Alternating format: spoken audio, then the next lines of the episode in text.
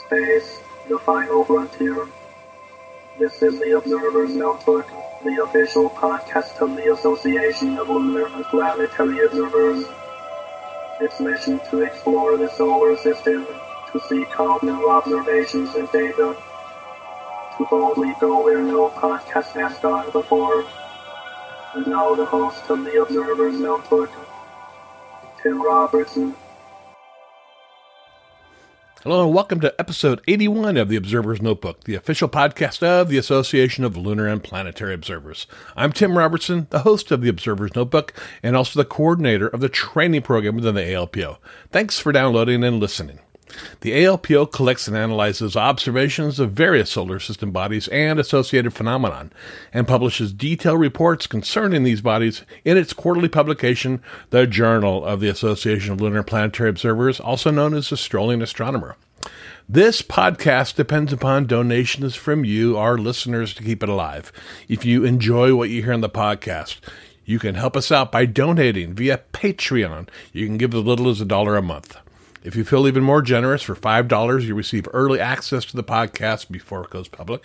For a monthly donation of $10, you receive a copy of the Novice Observer's Handbook. And for $35 a month, you receive producer credits on the podcast and one year's membership to the AL. PO. You can help us out by going to patreon.com. That's P A T R E O N dot com slash observer's notebook. If you're interested in joining the ALPO, you can for as little as $18 a year. You can find out more at alpo-astronomy.org. And yes, we're also on the Facebook. Just search for ALPO Astronomy. And this podcast also has a Facebook page as well. Just search for Observer's Notebook. And if you enjoy what you hear in the podcast, please subscribe. That way you'll never miss another episode of the Observer's Notebook. And now on to episode 81. Hope you enjoy.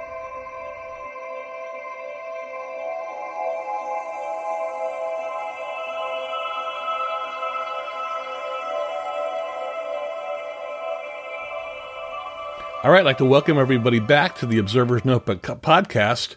Uh, today we have on the podcast uh, from the Jupiter section of the ALPO, Craig McDougall. Welcome to the podcast, Craig. Oh, happy to be here. Yeah. Now, why don't you just give everybody a little bit of background about yourself, uh, age, location, occupation, things like that? Okay, let's see. Uh, I turned 62 this year. Uh, my training is as a music musician and music educator, and so that's what I do most of the time these days. But uh, uh, in the around 2000 or somewhere around there, uh, no, in the 90s. In the 90s, I uh, managed to be the lead presenter at the local planetarium here in Tampa, Florida, uh, and uh, did that for 12 years, uh, which was lots of fun. Oh, I bet. Uh, yeah, but um, so that that's pretty much. Uh, I'm, I'm married to a musician, and I'm making my living uh, teaching music and and playing. And you're a saxophone player, I understand. I'm a saxophone player. Yeah. And how long have you been playing sax? Yeah. Oh well, no. Okay, hang on. If you count when I started in junior high school, that's uh, Wow. about 50 years. It's pretty good. So, have Yeah. you? What kind of sax do you have? Alto sax or? Uh, yes. well, I don't have a soprano sax. Okay. Uh, in the 80s, I made my living, most of my living as just a gigging musician Really? Yeah. Uh, in the And, uh, Tampa area? in the Tampa area, well, all up and down the coast, uh, all the way down to past Sarasota, almost, uh, well, did some in Marco Island, and then up the west coast, uh, uh, up north, up into, you know, Lecanto, Crystal River. Uh, no, I don't think I ever got to Crystal River. Playing mostly 40 style big band. Ah. So Glenn Miller, Tommy Dorsey, all that kind of stuff. Now, are you in a band now? No, I, I play uh, on a volunteer basis at my um, at my church. Uh, in fact, we're uh, playing for this Sunday services, and uh, and there's been a few stints where I was in charge of that orchestra, but the current music director there is is uh, comfortable directing an orchestra, and I'm happy to be just part of the section. Now, you said your wife's a musician as well. Yeah, she's a pianist, Oh. Um, and uh, also piano teacher. You know, for my saxophone, I, yeah, I didn't get to that part. I have an alto, a tenor, and a low A baritone saxophone. Oh my goodness. Uh, because it was like you know when somebody calls you up, you, you play sax, yeah, okay, um, and what do you need? Right. yeah, I, yeah, I've got it. Wow, that's awesome. I, I I've dabbled in music my entire life, and I love the sound of a sax saxophone. I think it's just incredible. Yeah, uh, it's very flexible. Uh, I spend a lot of my time. I mean, I can play uh, the really edgy jazz and all that kind of stuff uh, if that's what's needed, but I also can get a sound that uh, I can play in a traditional service in the Methodist Church, and nobody runs and hides. Great. Now, how did you get interested in astronomy?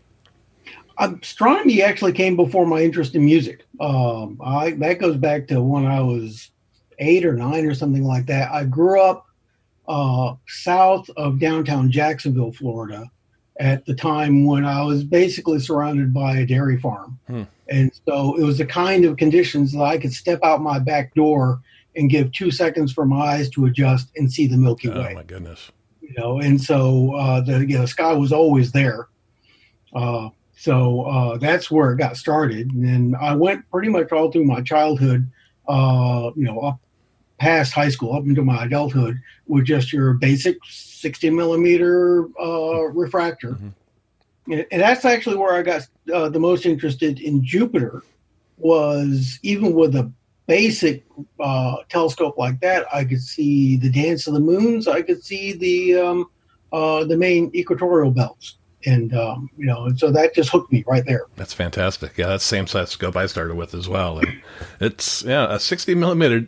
No one should discount a small refractor like that. I mean, you can do some valuable work. I did two hundred observations of a crater when I was in the ALPO training program in the seventies. So it's got me through okay. that thing. So yeah. yeah. And, you know, and from a really dark sky. Right. Uh, you know the the things uh, uh, star clusters open clusters what is what looked best in that little scope. But from a dark sky i could see um, uh, the star clusters pretty nicely. It was the kind of conditions that uh, with my i would use my 7 by 35 binoculars to just scan around until i saw something fuzzy and then aim the telescope at it. Oh, wow. You know so it's now i'm going back to that project it's not like that anymore. It's all like like that. No, there aren't many sites like that anymore. Yes. Now, what's your current so, uh, observing equipment? Uh, my current is uh, in uh, just let's see, it was I guess officially just after I joined ALPO. Uh, I knew that I wanted to um, uh, do high power views of Jupiter and Mars and planets, things like that. Um and so I combination of commercial parts and uh, scavenging parts put together a six inch F10 Newtonian. Wow. And um, uh, that gives refractor like images back before uh, uh, that size refractors were even close to being affordable. So you built that yourself? And so, um, and so that's my main instrument is my six inch F10. Uh, I also have a little um, um uh, yard sale rescue Tasco four and a half inch that uh, I mainly use for um, outreach events okay. and things like that. But you built the ref- re- reflector yourself. Yeah, I, I uh, bought the optics from Jaegers, if anybody remembers yeah, yeah. them anymore.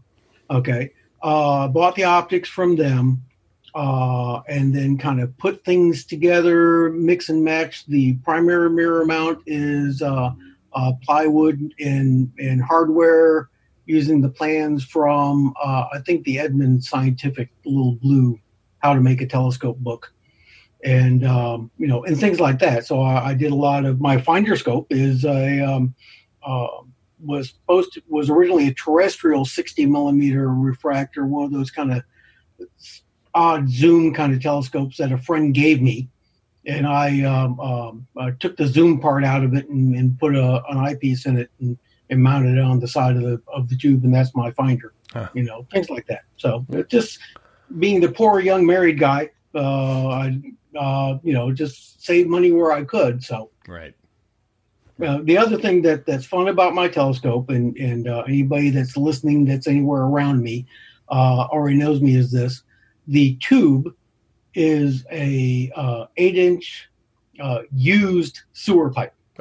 used used. I found it uh, at some. I got it for it out, five right? bucks. Oh yeah, okay. but uh, uh, I found it at a uh, um, um, you know, used plumbing kind of place. Wow. You know, so I, I look and look around.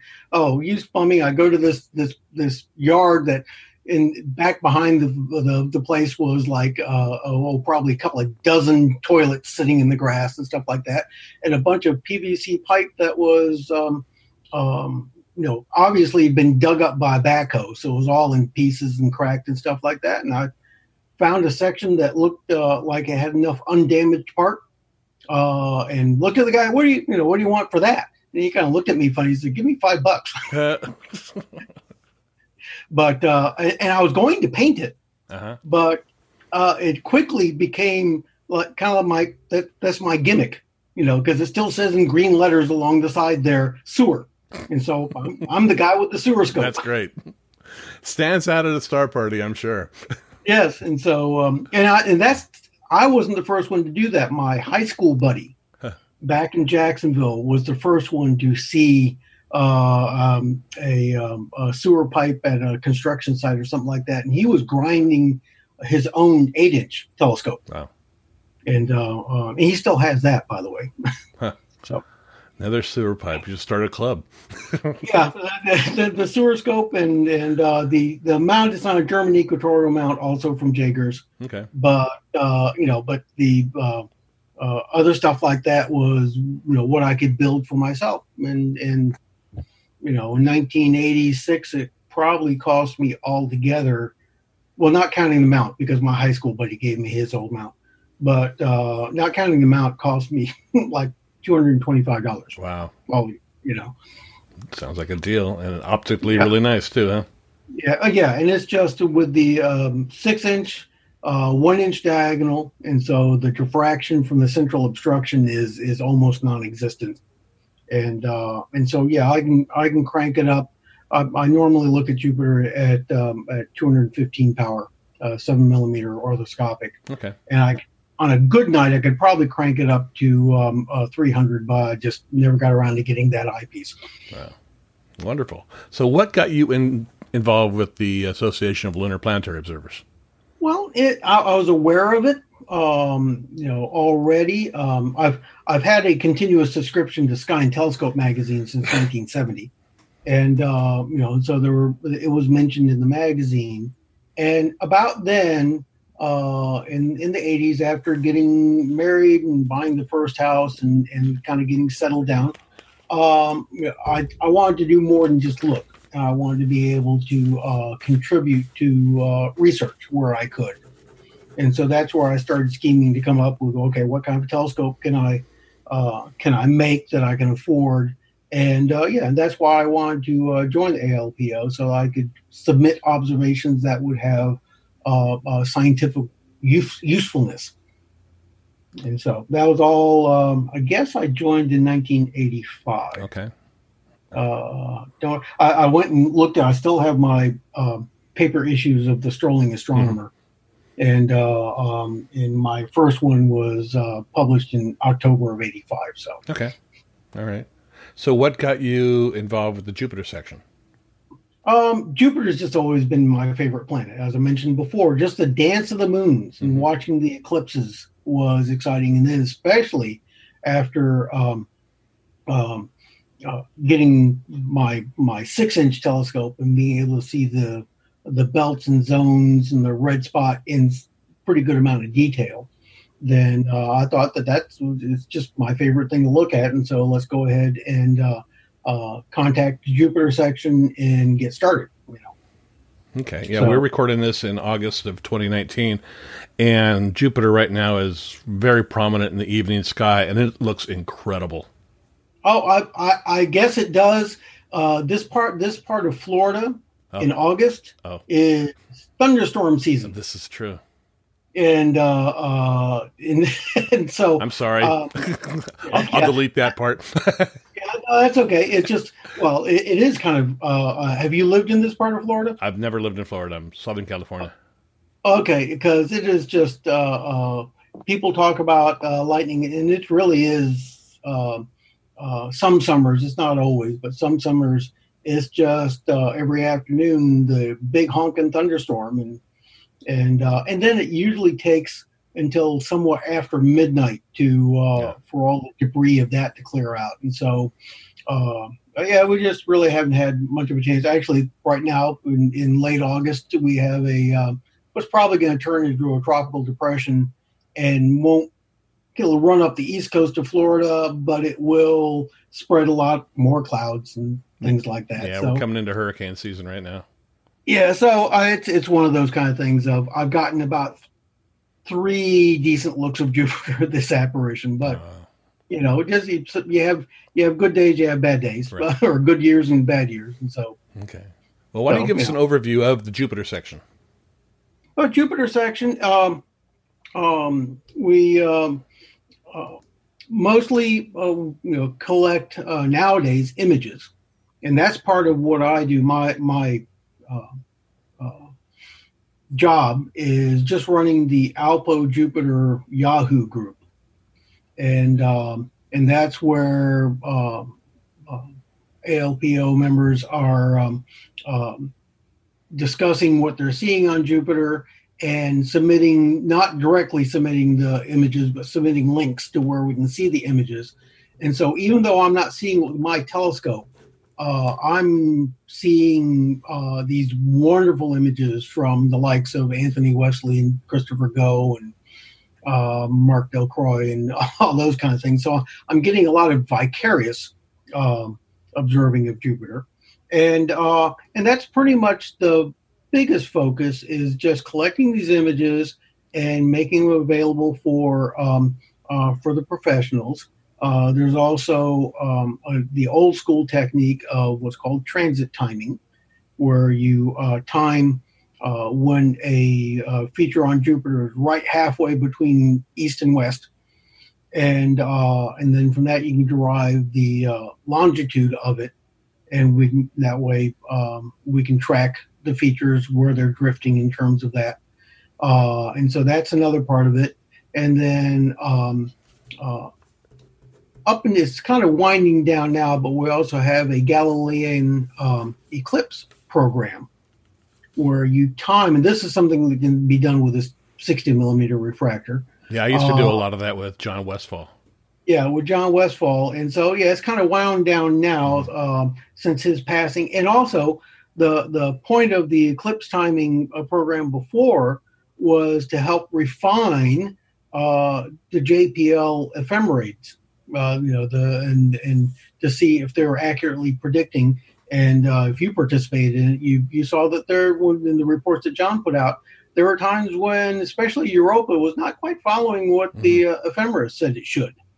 And uh, you know, and so that was uh, a help for uh, the uh, dynamics guys in JPL to uh, refine their math for what what these moons are doing and also to uh, maybe get a little hint of what's going on at Jupiter itself.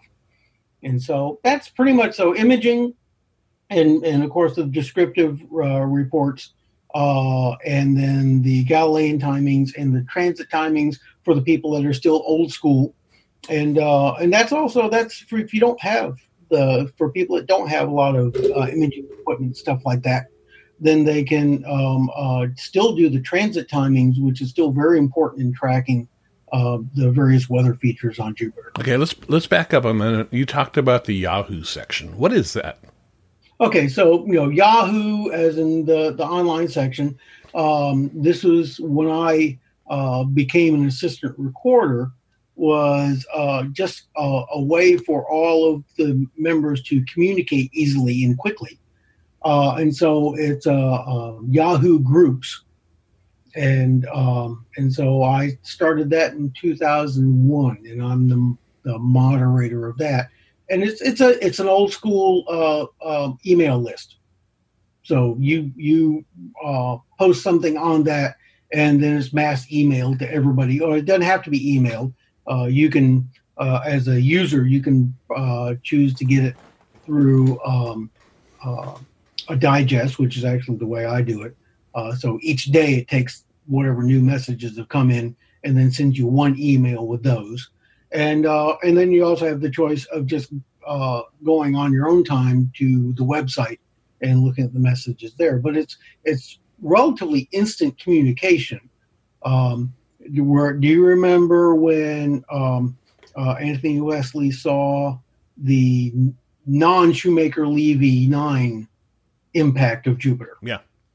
Yeah. Okay. So that was the word got out most quickly by his post to the Yahoo group. Okay. You know, in fact, I was I was sitting on my back porch on a Sunday, um, and looking, uh, you know, looking through the the messages, and that's when he said, "I haven't seen anything like this since Shoemaker Levy Nine. Could have been hit again." And uh, you know, so that was all just very exciting. But that was probably the, the quickest way that that word got out was through the Yahoo group. Okay. And there's a link for that on the ALPO web webpage. Yes. Okay, I will find that and I'll, I'll add that to the show notes so people, if they want to, they can uh, go there for information on the Jupiter section. And they also upload images there as well. Yes, and uh, we've started. Um, uh, not me, but uh, the section has started uh, an archive of um, well, just a, a place for you to upload your images. And that's actually when you take images, that's the best thing is to uh, upload it to the uh, through the website to the um, uh, Jupiter archive, where it's not only just in an archive, but it's indexed and things like that. Um, uh, it's best if the user there's a uh, kind of a format for what the file name should be, uh, just because that makes it easier for indexing things like that. Okay. Uh, but uh, uh, yeah, and that that's the best way uh, to uh, get your Im- uh, images to uh, the Jupiter section for you know the analysis and to make it uh, available to any professionals that want to study them. Okay. I've also seen that there's a ALPO Japan. Now, that's not related to us in any way, is it? Correct. It just uh, the names just kind of la- lined up, uh, and uh, so they weren't trying to be connected to us. And and uh, well, ALPO uh, uh, in the United States came first, Right. and I'm, I'm not even sure if they um, um, uh, anybody even knew about that until somebody pointed out to him later. I don't know. Oh, But, okay. uh, but you know, it's uh, as in the astronomy world, uh, people don't fret a whole lot about uh, those kind of identities, No. and so um, uh, the ALPO uh, Japan is is a great resource and connections, similar to uh, the Jupiter section of the British Astronomical Association. Okay. Yeah, I believe Walter Haas would have sued a dog food company a long time ago if he felt there was a problem. Yeah, you know, well, but but Walter was not, never that kind of a guy. No, I know. I know. yeah, I've, I've had a chance to meet him a couple of actually uh, his um, um, sister used to live uh, just across the bay from me in Clearwater. Oh. And uh, and so one time, and I'm trying to remember. I think this was back still in the days when we were communicating by by snail mail. Mhm. Uh, and he mentioned that uh, um, uh, he was going to be visiting his sister, and did I want to come over and, and chat? Oh, my So- goodness. So I got to see him there. Oh, good. Uh, besides at the couple of um, of conventions I've been able to attend. Yeah, that's what that's where I've mostly met him was at conventions early on. Now, Yeah, is there suggested observing equipment for the Jupiter section? Um, for the Jupiter section, uh, other than the Galilean satellites, uh, if you're going to want to do um, imaging or sketching, that's where I did most of my uh, contributions.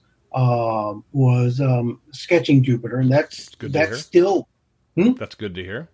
yeah, and that no, no, it's still it's it's it's still accepted. It's still important, uh, especially now if skilled people sketching are submitting these observations. That allows um, you know us and the researchers to compare what the sketch showed as to what the images, the digital images show, and that gives a better idea of uh, historical sketches uh, um, comparing, you know, what features, what they look like. You know, now that we can do all sorts of uh, multispectral imaging, but uh, probably for uh, for imaging, actually, Brian Combs, I believe, uses a four-inch apochromatic refractor. So I would say, yeah, a four-inch refractor, six-inch reflector, uh, and then up from there. And right. uh, you know, and especially with the imaging and the ability of doing uh, the processing, um, you might not really need much more than that. You know, part part of the reason is that our atmosphere uh, kind of limits how much you can get out of it anyway, just in terms of seeing. So, Okay. um, Now you mentioned transit timings is one of the programs. Can you Yeah. give us an explanation of? You talked about a little bit, but Yeah. if someone were interested in doing that, what equipment? How how do they and what are they timing? Okay, so um, equipment, four inch refractor, six inch reflector, something like that. For the red spot, you can even do it with uh, a smaller instrument. But uh, Jupiter takes a little under 10 hours to rotate, uh, which means that um, uh, you can not quite in real time watch it uh, rotate, but you can certainly look at something and go off and do something for, for five minutes and come back and see that it's turned. And so, what for transit timing, what you're doing is is just mentally drawing a line down the middle of the disk uh, from east to west or west to east, however you want to do it, and watching uh, a feature uh, and timing when it's right there in uh, in the middle of the disk, halfway between rising and setting, um, and you know get that time uh, to the closest minute uh, and then there's some, well, there used to be some math to do, but now there's a couple of places uh, on the internet where you can uh, then turn that into a longitude. And I'll talk about longitude in just a minute. But that's pretty much what it is, is just what you can see. And mostly what you're going to be uh, timing are the various kind of spots, the great red spot, the smaller oval that we call BA, uh, some of the other uh, features, they're um, they have all sorts of interesting names like barges and, and festoons and and things like that. But pretty much, if you can see it uh, in your telescope, then you can watch it uh, as it marches across the disc, the disc, just watching every minute or two until you decide that it's right there halfway across and uh, record that time and um, and that gives us uh, longitude. Now, let me talk about longitude. Um, uh, back when the uh, telescopes got good enough for uh, something like the red spot to be seen, then everybody got excited. Oh, we can find out how fast Jupiter spins. And so the easiest thing to do was to do pretty much the same technique with the great red spot. Um, and so that came up to a time of with a few seconds around there about nine hours and 55 minutes for jupiter to go around once uh, or at least for the red spot to go around once um, a little bit more careful observation uh, found that the equatorial regions of jupiter uh, spin faster because it's not a solid surface it's a gas giant uh, and so things in the at the equator would take nine hours and 50 minutes to go around. So the original idea was that uh, to come up with an arbitrary zero point for longitude, it was going to be the red spot. But then more careful observation showed that the red spot drifts, and so uh, a little gets a little bit ahead, a little bit behind, uh, mostly going one way, uh, and so going getting ahead of itself. So um, uh, somewhere I don't remember when they just kind of said, "All right, let's come up with an average uh, number, and this is the rotation rate of the latitude of the red spot, which is most of the uh, planet, and then the other uh, an average for the latitudes near the equator, and those are just arbitrarily decided periods." and it's it's down to the second. Now I don't have that memorized. Uh, and so that's um, the red spot is system two, and the equatorial region is system one. And so then, using that reference, which is uh, completely arbitrary, but at least it's consistent, then uh, you compute longitudes, and you can see how things drift uh, within those longitudes. Now, there's also a system three, which tracks the rotation rate of Jupiter's magnetic field, which is yet a different number, which I forget what that number is. but and so supposedly that's the actual rotation rate of the core, but uh, that's just kind of sur- um, surmised.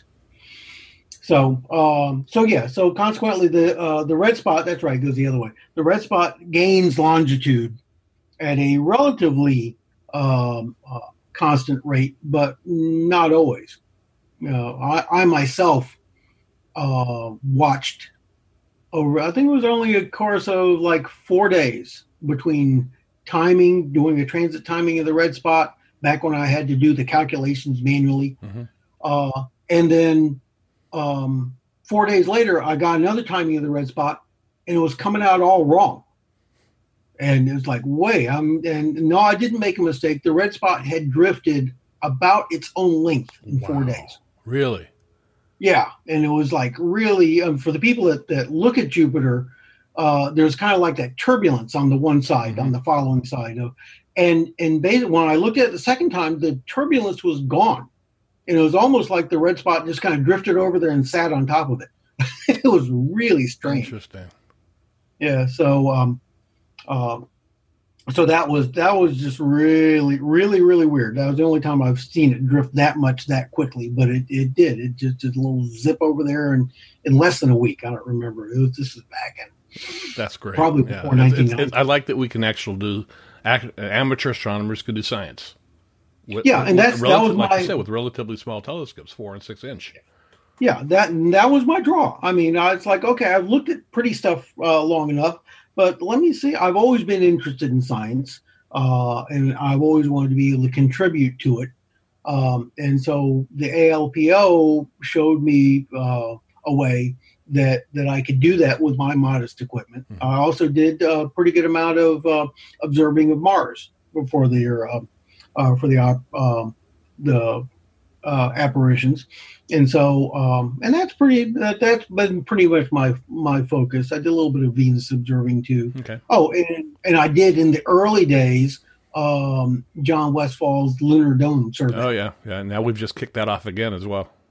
Yeah, I mean, so well, but now it's like on the next level. Yeah. you know, because because uh, John was still trying to uh, uh, just kind of get this catalog in a a uh, uh, standardized way of categorizing these domes. You know, and so. Uh, uh, and so now, yeah, now we're kind of like to the next level. We've got we've got this basic information. Let's let's uh, kick it up a notch. That's true. Yeah, that's a good program too. They've been on the Yeah. uh, podcast to talk about that.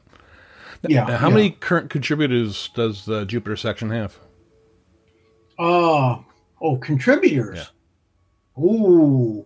Um now I don't know I don't know a way of getting a hard number on that. I know on the the Alpo Jupiter Yahoo group there's over 500. Oh wow, But most of them are are uh, just listening in Okay. kind of a thing. But in terms of contributors, I would say uh, if you count everybody up that you know people like like me this year that would only be able to get maybe one or two uh, uh, observations in, still fifteen or so okay, easily. all right. You know, fifteen or twenty. You know, All right. So, in the observations that have come in, uh, what are some of the interesting things that we've seen during the current operation? oh the this apparition has been just real. It's been all about the red spot because interesting things are going on with the red spot. Um, for one thing, this is one thing that that uh, uh, is kind of well established. The red spot is slowly shrinking. hmm and uh, and you can compare images taken uh, from 20 years ago with images taken now, and it's pretty. In fact, for me, having observed Jupiter personally, every time I do get a look at the red spot, I go, "Dang, it looks small," because I remember when it was bigger. But And, this and year, redder. and well, that's come and gone. Yeah. You know, and, I, and that's that's the thing. I I have seen there's times when the red spot has just kind of faded completely, Mhm. and all you you see is the hollow, uh, you know, basically where the circulation is, but no red at all. Uh, and I've seen a, a, a lovely salmon pink. Yep. Uh, and then you know red and and uh, uh, uh, really red, and then starting to get almost reddish brown uh, brick kind of color. So, uh, but yeah, this year it's it's doing it's doing the red part of the red spot really well. Okay. Um, but um, it's you know we we've gotten especially with with the current uh, observers uh, gotten images that where you can see details within the red spot and and track how fast it spins within itself. Uh, and but this year it's been like shedding pieces of itself. Hmm. You know, and they're, they're they're calling them flakes. You know, this the thing about terminology. You just kind of say what kind of comes to mind at the time, and everybody runs with it because Okay. we're not quite sure physically what's going on. But um, you can see where um, uh, you know some of the red along the edge almost looks like it gets thrown off by um, a centrifugal force into the um, uh, jet stream that's running along the uh, border hmm. of the red spot, and it goes and, and goes along there and kind of uh, fades a little bit, and and that's been going on all apparition. Everybody's just like like everybody's kind of going, "Have you ever seen this before?" And I don't think anybody has seen it wow. before, especially since it was ongoing. I think it's finally settled down, but for three months or so, it's been just kind of like flaking off here, and and um, um, uh, you know, another little piece goes off that direction, then another kind of hangs out there and goes off, and you know, and so yeah, we're we're the thing of it is, we're just observing from here, and we're not quite sure what is physically going on at Jupiter you know, it's possibility that this is going on all the time, but the higher level ice clouds keep us from seeing that. But this year we're able to see that. I don't know. Interesting. But, and, uh, and, there's also recently um, a, a, observation, or a, I guess someone was videotaping the moon or making some images, and uh, they recorded an impact, probably a comet or something yes. like that, into Jupiter. Yes. Yeah, they've seen seen several of those over the years um, that uh, uh, you know it's just a, a, uh, a, momentary flash and apparently not a big enough object to burn up and leave a uh, you know create chemical reactions to leave a dark spot like with Shoemaker Levy, yeah. the other one that I talked about that um, Anthony Wesley saw.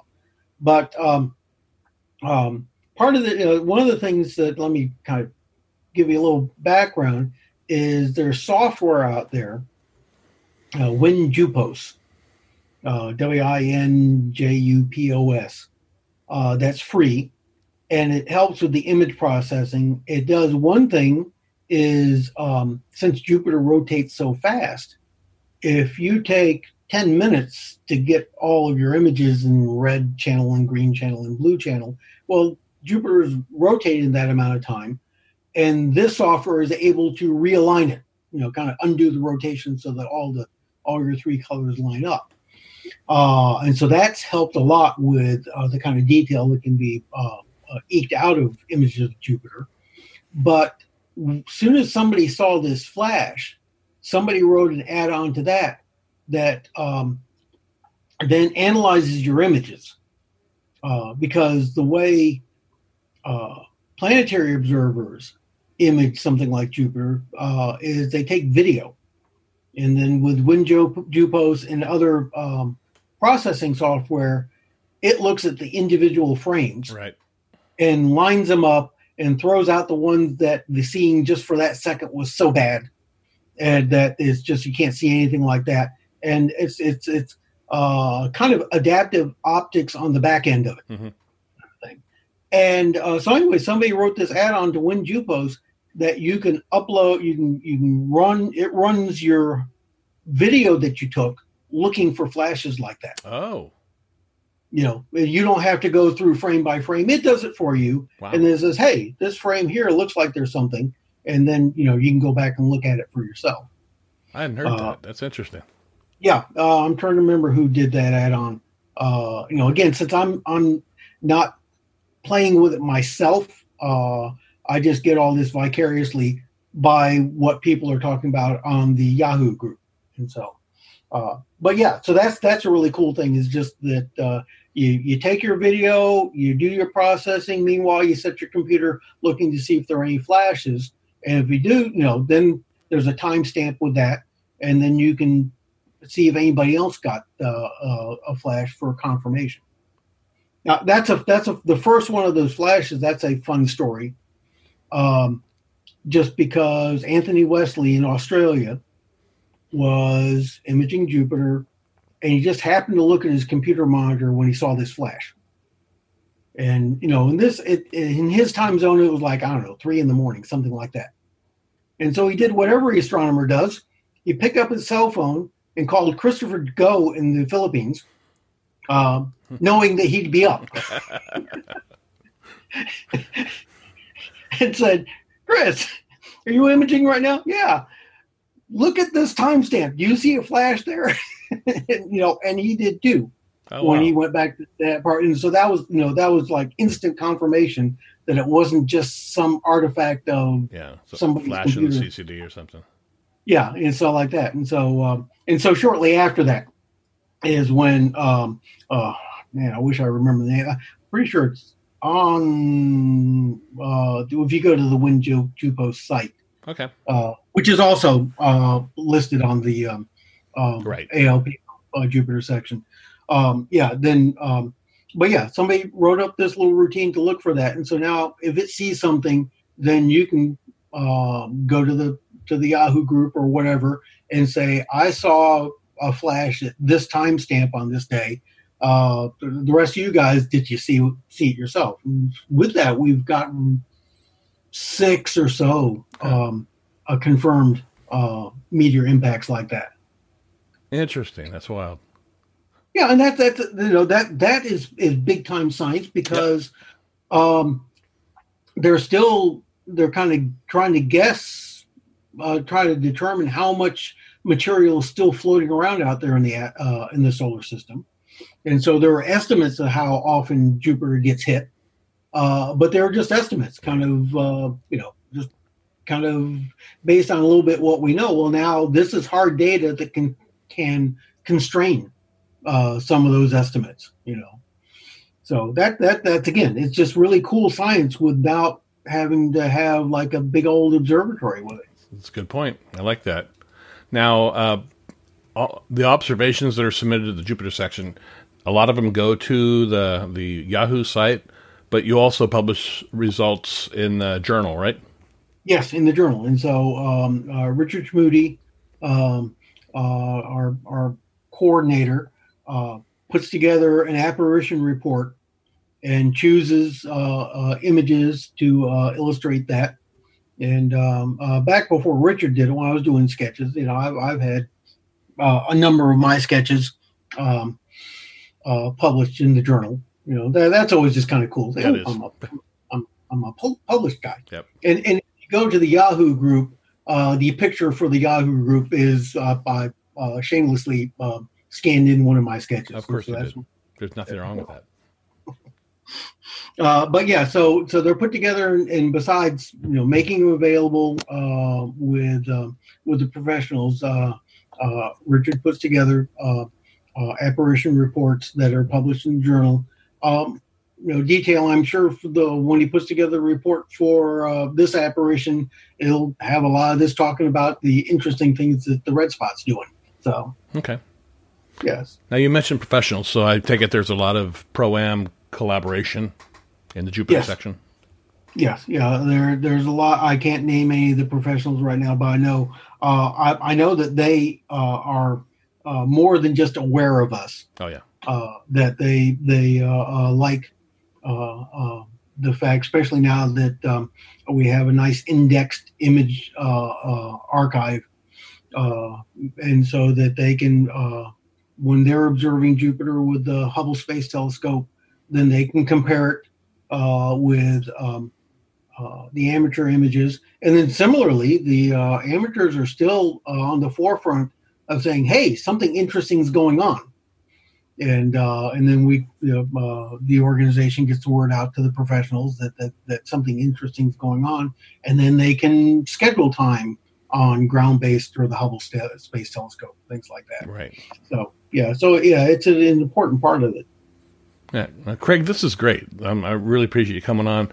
Is there any additional information you'd like to share about the Jupiter section?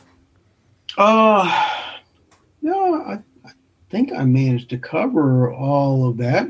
I start thinking about because I'm I'm kind of one of those guys, especially after doing the planetarium and I'm a teacher. Mhm. It's kind of like you wind me up and you just watch me go. I, I, I can see that, and that you're a perfect guest for a podcast. I tell you. and so and so um, uh, that's pretty much uh, you know everybody's welcome, and uh, and there's uh, certainly uh, level for well especially going through the training program so that you learn some just Mhm. some of the, the basic ways of doing a systematic recording of data. Uh, and then after that, yeah, all observations are um, are welcome. And if you just have time to do uh, just submitting transit timings, uh, which uh, especially even like just the red spot, as, as I mentioned, it it drifts kind of erratically sometimes. So um, if uh, you just have the time to uh, uh, look in the sky telescope uh, or one of the other places where you can see when the red spot's going to be on your side of the planet, and go out and, and time its um, uh, transit to get a longitude for it and submit that, that's that's all still good. And you know, for me, I'm thinking, well, uh, it doesn't sound like much, but hey, it's an excuse to look at Jupiter. There you go. That's very good. So, how can everybody get a hold of you? Um, let's see. Uh, email address is um, uh, M A C D O U C, as in the first first six letters of MacDougal, and then C for Craig Okay. at Verizon.net. All right. I'll add that, that- onto the show notes. Yeah, I was gonna say that's that's listed on the um, Jupiter section page. Okay. So, um, and yeah, the the the I, I was on the internet back in the like early days hmm when it was DOS based and you could only have eight characters Hmm. um, on the on the left side of, of the at sign, Oh, yeah. and so uh, uh, so for one thing that I need to log on, that's that was the, what was assigned me. First six letters of MacDougal, Hmm. and then the C with a space left over in case, like, uh, or for example, my wife is Candace Okay. with a C. So if she was going to be logged on there, I would be CR, MAC, DOUCR, and she would be MAC, DOUCA. Uh, that kind of thing. Right. And so later on, when I'm trying to come up with something for uh, for my Verizon account, and I tried some of the kind of normal variations of MacDougal, and they were all already taken. I said, let me try this stupid way. and, and nobody else had used it, so that that's my deal. Great. I got a favor to ask. Sure. Is your saxophone handy? Um. Well, it takes a m- couple of minutes to put it together. Would you mind playing us out a little tune?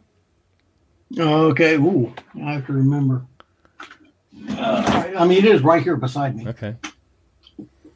So. I've never had a guest play a musical instrument on the podcast. You're first. Oh, okay. All right. Now, I have no idea what my computer um, uh, microphone will do with the Okay. sound of this, but uh, that'd be kind of fun. Yeah. Now, uh, for the, for people who have played instruments like saxophone, clarinets, you know, you have a reed that needs to be wet. Right. Okay. So that means if I do any more talking in in the next about thirty seconds, I'm going to be talking with a reed stuck in my mouth. Okay. Well, I can I can cut the next thirty seconds out. Oh, it is kind of fun because if you're playing playing a saxophone, if you're, you're doing it professionally, you learn how to speak intelligently. intelligibly. but I, I probably won't say much of anything. All right. All right, read. Now, the other thing about playing something like the saxophone is um, uh, you put the reed on, and the first thing you do is complain about the reed. so I have to find out because it is, you know, it's organic, it's it's Right. uh, and you're never quite sure what it's going to do when you first try to start playing on it. Okay, all right. So this is the saxophone solo uh, in uh, Ravel's orchestration of Mussorgsky's Pictures at an ex- Exhibition, the movement, the old castle. All right.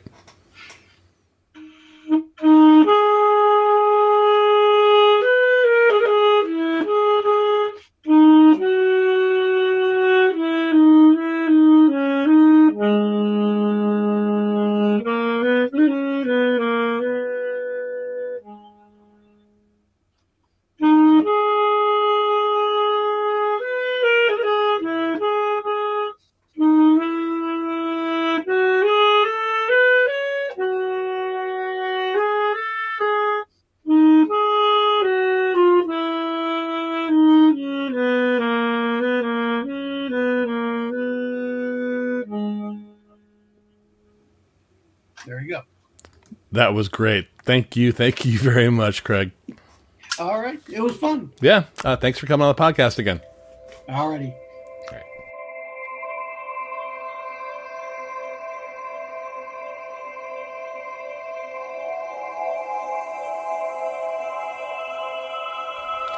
All right. Well, that was a lot of fun. I really want to thank Craig MacDougal for coming on the Observer's Notebook, Notebook podcast today. He really did a great job, and I love the playing sax too. Pretty fun. We upload a new episode of the Observer's Notebook on the 1st and 15th of every month.